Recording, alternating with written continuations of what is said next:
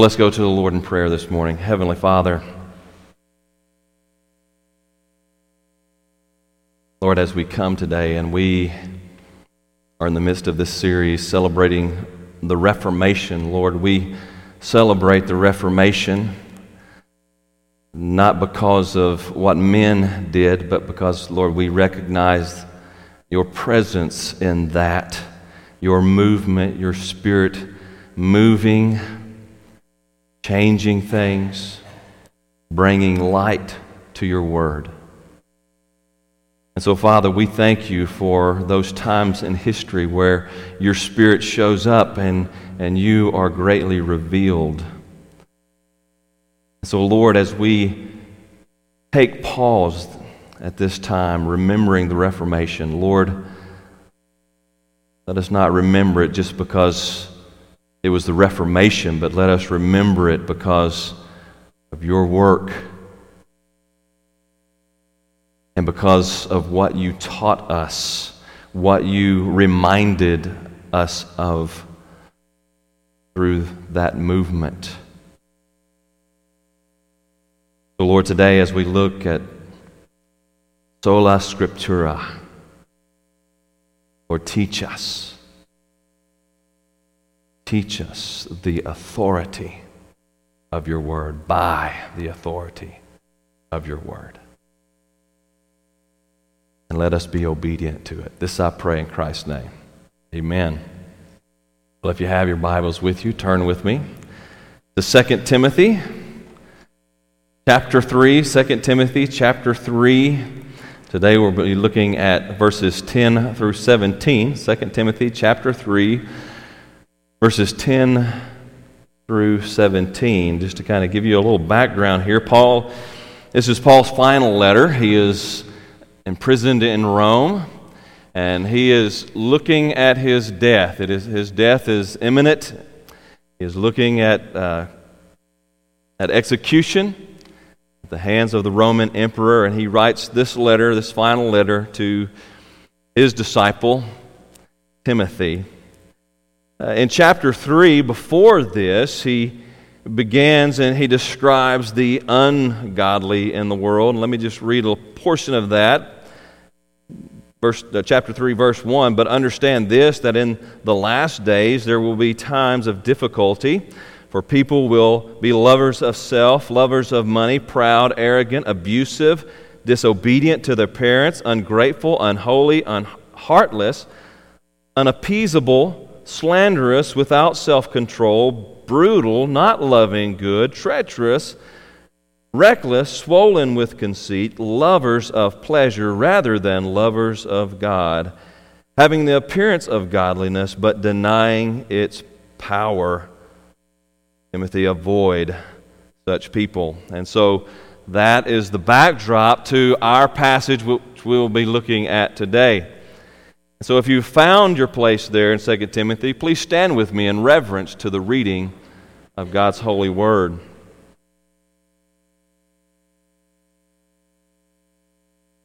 You, however, follow my teaching, my conduct, my aim in life, my faith, my patience, my love, my steadfastness, my persecutions and sufferings that happened to me at Antioch and Iconium and, and at Lystra, which persecutions I endured. Yet from them all the Lord rescued me. Indeed, all who desire a godly life, to live a godly life in Christ Jesus, will be persecuted, while evil people and impostors will go on from bad to worse, deceiving and being deceived. But as for you, continue in what you have learned and have firmly believe, knowing from whom you learned it, and how from childhood you have been acquainted with the sacred writings, which are able to make you wise for salvation through faith in Christ Jesus. All Scripture is breathed out by God and profitable for teaching, for reproof, for correction, and for training in righteousness, that the man of God may be complete equipped for every good work. Amen. May the Lord add blessings to the reading of His holy, inspired, and inerrant word. and may He write its eternal truth on all our hearts. And you may be seated. Well, last week we, we began our study celebrating the Reformation uh, with that declaration that we are Protestant. We ought to be Protestant, Protestant, for what is good and right according to the Word and the will of God. And so, as we begin then to, to get more into our study, uh, as we think about the Reformation, we began to look at the five solas of the Reformation. You see, during the Reformation, as it went along, uh, there were five hallmarks of the Reformation that, that we can kind of see, especially now looking back, that all the reformers really, really dwelt on. They really preached and proclaimed. Now, they, they, uh, they protested many things, but these hallmarks, these five doctrines, come out uh, pretty clearly as you begin to study them. And they have become known as the five solas. Now, sola is a Latin term for only. And so, as we begin to go through these, just remember when you see sola, that means only. Today we look at the first one, sola scriptura, which means scripture alone. Scripture alone. And so this, this sola, it deals with the issue of authority. The issue of authority. The Roman church, they understood authority uh, as a, a trifold structure. They believed that what held authority over the church, over life, was one, Scripture, two, tradition, and three, the magisterium, or the Pope and all the councils. And so they held all of these three together as authoritative. The reformers said no, but there is one authority over life and over the church. And that authority is Scripture alone. They believe that Scripture alone is the Word of God and is therefore the only infallible rule for life and doctrine. You say that again, because we say this with the reformers. Scripture alone is the Word of God and is therefore the only infallible rule for life and doctrine. So I want us to see that from the text today as the Apostle Paul writes to Timothy. And so as we look at this verse, the first thing that we see here is that central doctrine that, that drives everything else that Paul is, is telling Timothy here in the text, in this, this paragraph. And is that in verse 16, all scripture is breathed out by God and profitable for teaching, for reproof, for correction, and for training in righteousness. That first word there, that first little, uh, the first little phrase, all scripture is breathed out by God. In fact, we see in this text that scripture is the inspired and infallible Word of God. Scripture is the inspired and infallible Word of God. We see that, first of all, in that phrase all Scripture is breathed out by God. All Scripture is breathed out by God. Now, that term, breathed out by God, in the Greek is actually one word. And it's actually one word that is made up of two other words that Paul has crammed together to get his point across. He didn't have, apparently, he didn't have a word for inspired. And so the best way that he could explain it was to put these two words together. It begins with God breathed.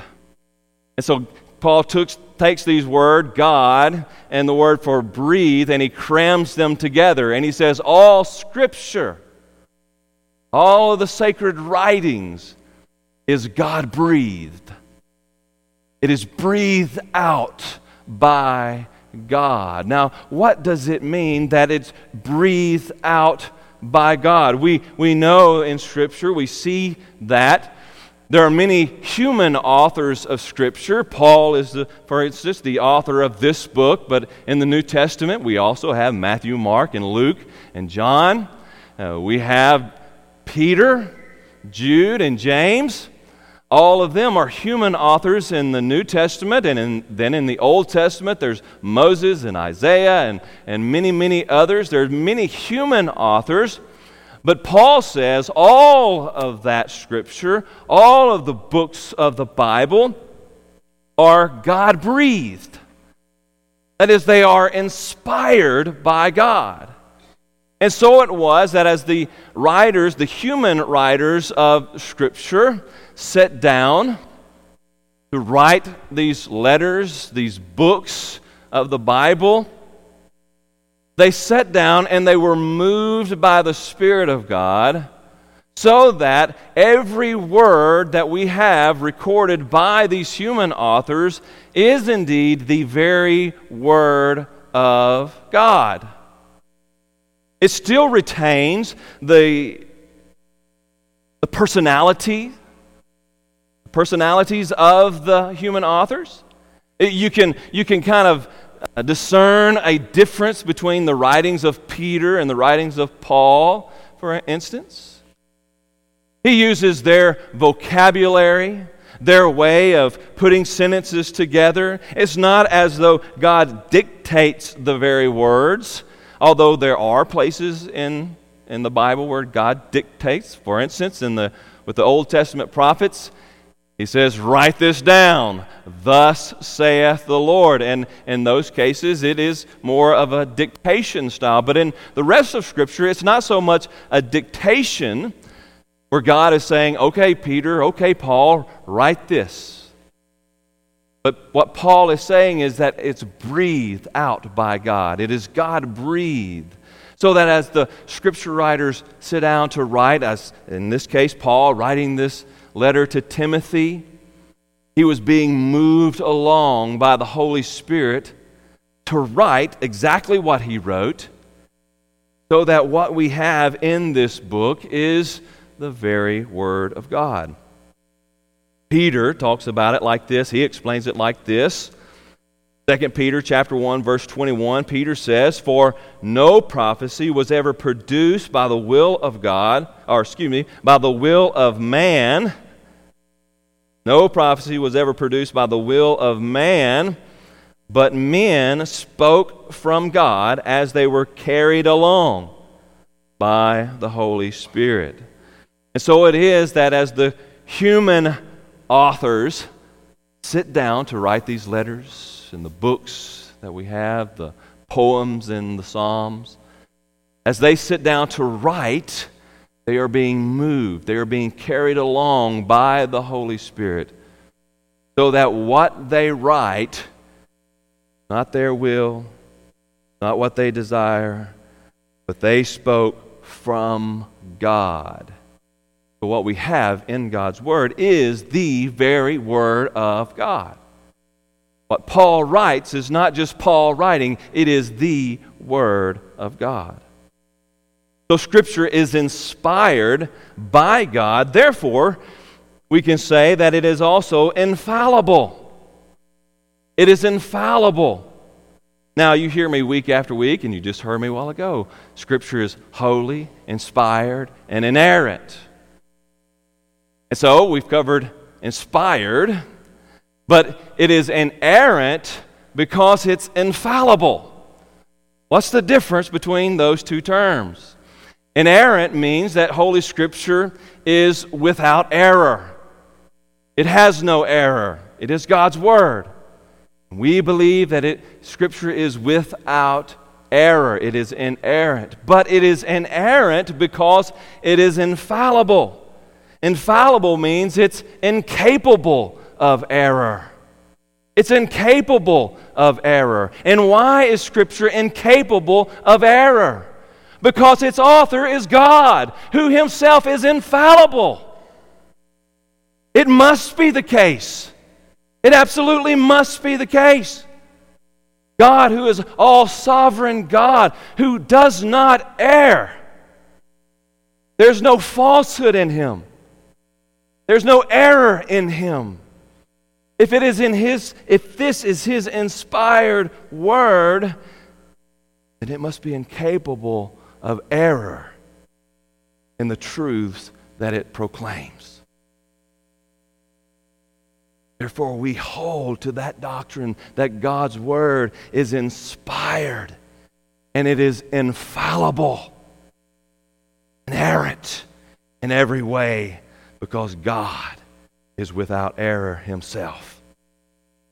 Jesus claims this truth. John chapter 17, verse 17. Jesus, praying for his disciples, says, Father, sanctify them in truth. Your word is truth.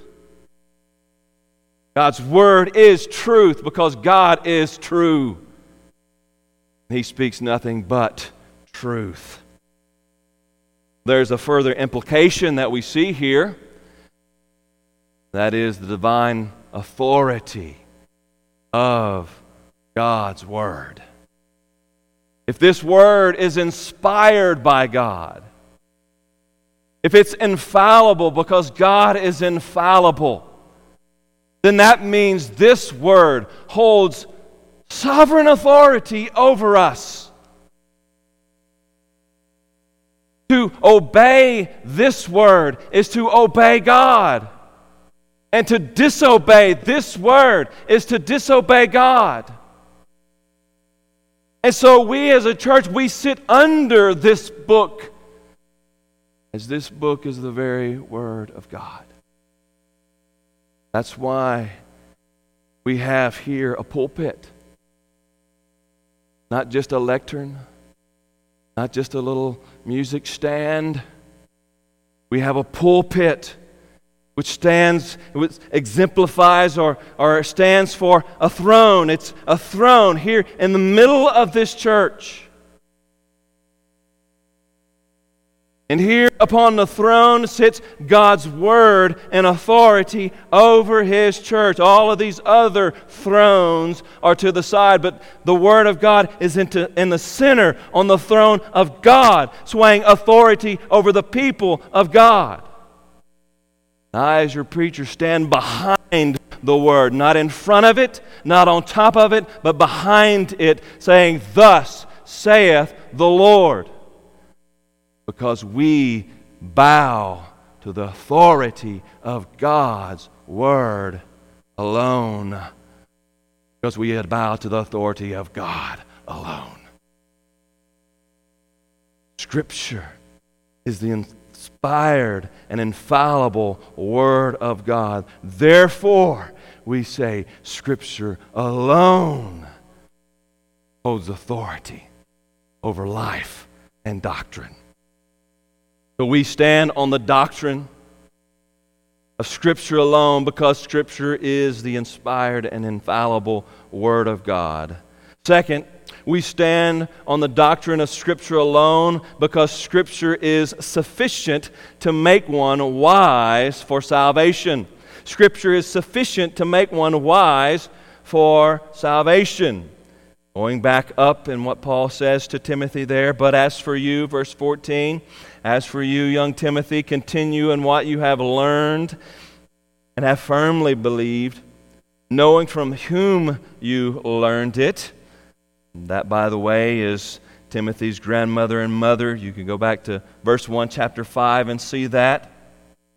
They taught Timothy the sacred writings, knowing from whom you learned it, and how from a child how from childhood you have been acquainted with the sacred writings. Scripture which are able to make you wise for salvation through faith in Christ.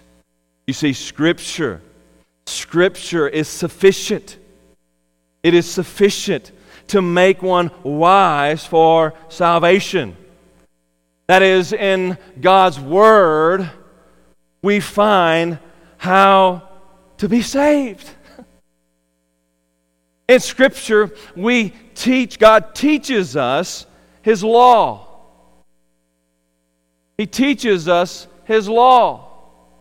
In fact, this is one of the, the things that, that Luther believed, and he preached consistently that we can divide Scripture up into two parts not just Old Testament and New Testament, but you can divide it up into the law and grace. Law and grace. And he said, You got to teach both. You got to teach both law and grace because you see, it's in the law of God that we learn about sin. We learn that we have offended God. We learn that we are without hope because we have rebelled against a sovereign God. Scripture teaches us our sin. It reveals to us our sin. How can we know that we have sin had God not told us? Had God not say, You shall have no other gods before me? You shall not covet. You shall not commit adultery. You shall not murder. You shall not bear false witness. How are we to know that was sin? God not said, Thus saith the Lord. It reveals to us our sin. Paul makes this point in Romans chapter 7, verse 7. If it had not been for the law, I would not have known sin, for I would not have known what it is to covet. The law had not said, You shall not covet. We must have Holy Scripture to teach us our sin, to teach us our inability to please God through our corrupted works.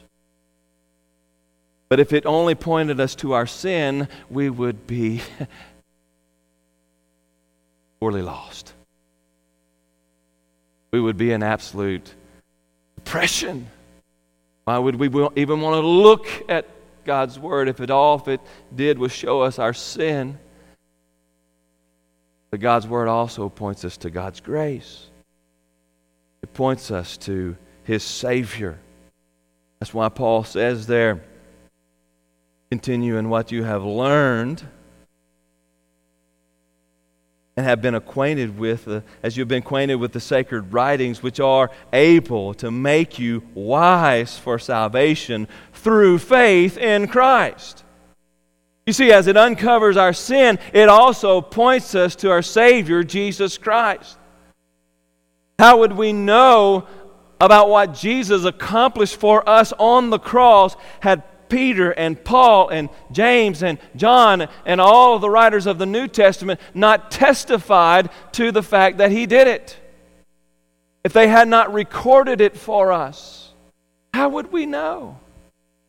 We wouldn't.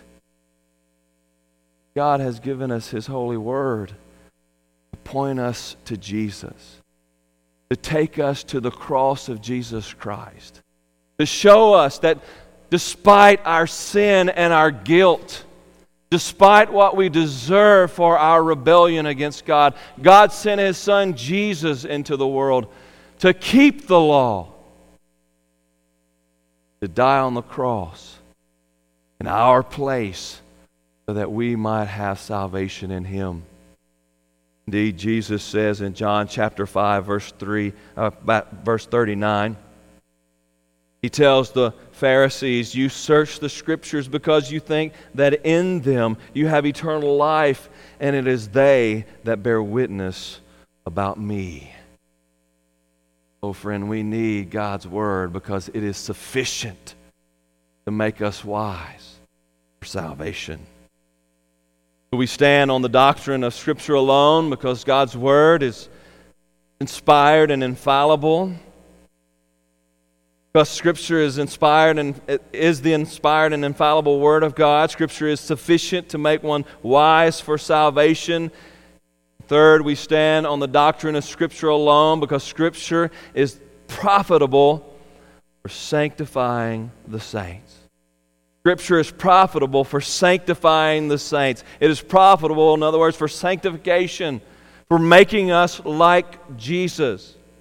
All scripture is breathed out by God, Paul says, and profitable for teaching, for reproof, for correction and training in righteousness, that the man of God may be complete, equipped for every good work. How are we to know, even as followers of Christ? We know that God, He made us new. He made us a new creation in Christ Jesus as we come to Christ Jesus. He makes us a new creation so that we may become like Jesus, that we may live a godly life in Jesus, that we may live a righteous life before God. No, not to perfection. But God is working in us. His Spirit is working in us to, to make us like Jesus. But how are we to know what that looks like? How are we to know as He calls us to strive along with the Spirit? How are we to know what that looks like? Are we to look to uh, our feelings, what we feel like God would want us to do? Oh no. Because our feel- feelings are corrupted. Our intuition can tell us nothing about what pleases God because our intuition only what wants what pleases ourselves. Our tuition is corrupted. Are we to look to others to see how to live godly, righteous lives before God? No, because all of our friends and our neighbors are corrupt as well. We want to know how to live a godly life in Christ Jesus. We must look to the Word of God. We must look to the Word of God. God's Word alone teaches us how to be like Christ. As the Holy Spirit works in us, He works through the Word of God coming into us through our minds. And so we must depend upon the very Word of God to teach us. Indeed, Paul says there, it is profitable for teaching and for reproof, for correction and for training in righteousness. Indeed, you can, you can divide these four terms up into to two different sections here, two, uh, two groups. The first there is for teaching and for reproof that is dealing with beliefs. Dealing with beliefs, what we believe, what our mind tells us is right. It teaches us truth and it reproves error. It teaches us the truth of God's Word and it reproves the evil thoughts, the sinful fleshly thoughts that are in our minds. So it deals with beliefs. And the second part there correction and for training in righteousness deals with action. It deals with action. It corrects unrighteous activities that we conduct ourselves and we participate in. And it trains us in righteousness, teaches us how to act right before God. And all of that is for that purpose that the man of God may be complete equipped for every good work, that he may live a godly life in Christ Jesus. But we must depend upon Scripture. Because Scripture profitable for sanctifying the saints, for making us like Jesus. All Scripture is the inspired and infallible Word of God and is sufficient to make one wise for salvation and profitable for sanctifying the saints. Therefore, we must stand with the reformers on the doctrine of sola scriptura. Scripture alone is the infallible rule for life and doctrine. Life and doctrine, not just for the church life, but for all of life. For all of life. Four years after Luther penned his 95 Theses on the wall, or on the, excuse me, on the door at the church at Wittenberg, after he was excommunicated from the church, he was summoned to the Diet of Worms. The Diet of Worms. And if you ever look at that, it's not the diet of worms, all right? It's the Diet of Worms. That W is a pronounced V in, in German. It's the Diet of Worms. He was summoned there to stand before the Roman emperor to answer for crimes against the church. And so Luther, against many of his friends' advice, he went to this Diet of Worms, knowing that he could be executed there for what he had been teaching, what he had been preaching. But he went because he thought, at least I get to argue my case. At least I get to speak before the emperor. And who knows? Who knows? Maybe the emperor will be persuaded. And so he went to the Diet of Worms in hopes of swaying the emperor by speaking truth.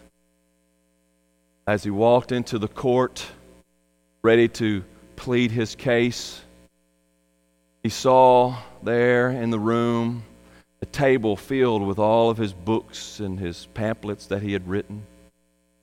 All that all the books and pamphlets that he had written believing that they believing that they in accordance to the will of God. And he was asked as he stood before the emperor he was asked two questions. Martin Luther are these your writings? Yes yes they are my writings. Do you recant. No opportunity to plead his case, no opportunity to debate. Just do you refute these words? Do you refute them? Luther, taking this into consideration, he was perplexed. Now, he didn't believe his books, his writings were the Word of God, but he had quoted God's Word throughout his writings, and he believed that he was communicating what God's Word says. And so, as he stood there before the emperor, he didn't know what to say, and so he said, Could I have a night? pray about this. His life was in the balance here. So they gave him the night, and Luther went and he went to his room. He stayed on his knees all night praying to God. The next day, as he walked into the courtroom, as he stood before the emperor, Luther, are these your books? Yes, they are. Do you recant? Luther looked at the court, he looked at the emperor, and he said these words Unless I am convinced by the testimony of the scriptures or by clear reason, for I do not trust either the Pope or in councils alone, since it is well known that they have often erred and contradicted themselves. I am bound by the scriptures I have quoted and my conscience is captive to the Word of God. I cannot and will not recant anything, since it is neither safe nor right to go against conscience. Here I stand. I can do no other. May God help me. Amen. Today, we stand with Luther on the authority of Scripture alone. In an age when there's a call to the church to compromise and accommodate the sins of this world. Such sins that God calls as an abomination. as the world calls us to, to compromise and accommodate, we stand on the authority of God's Word alone. In an age when Scripture is despised and rejected, in an age where we could very well see the ban of Scripture because it stands against a secular worldview. We stand with Luther on the authority of Scripture alone. We bow to no authority but the authority of God. He has given to us through His Word. Scripture alone is the Word of God and is therefore the only infallible rule for life and doctrine. Sola Scriptura. We embrace it, we live by it. We must you understand what this means. This means that we cannot live under our own authority. We cannot live by what we think is right, but we must come under God's Word ourselves and conform our lives to it. Proclaim to the, wor- to the world that we live by Scripture alone. Oh, Father God, we understand today we we know our shortcomings. And Lord, it is difficult even for us as regenerate children of God. Lord, it is still hard for us sometimes to, to bow before the authority of your word. And how often we fail to obey your precepts. But I pray, oh God, that you would give us power through the power of your Spirit. Lord, make us obedient. We cannot be obedient unless you make us obedient through your Spirit. Oh Lord, may we proclaim that central doctrine to the Christian faiths Scripture alone. Having authority over our life in every avenue, in every aspect.